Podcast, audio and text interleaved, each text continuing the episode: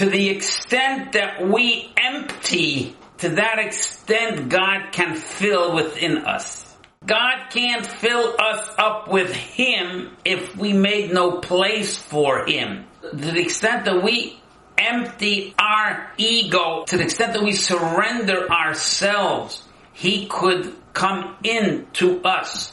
But if we make no place for Him, it's impossible. Like the example with the glass of water. The oil can be there first, but it's to escape when you put in the water. The less water, the more oil. And that's what it is.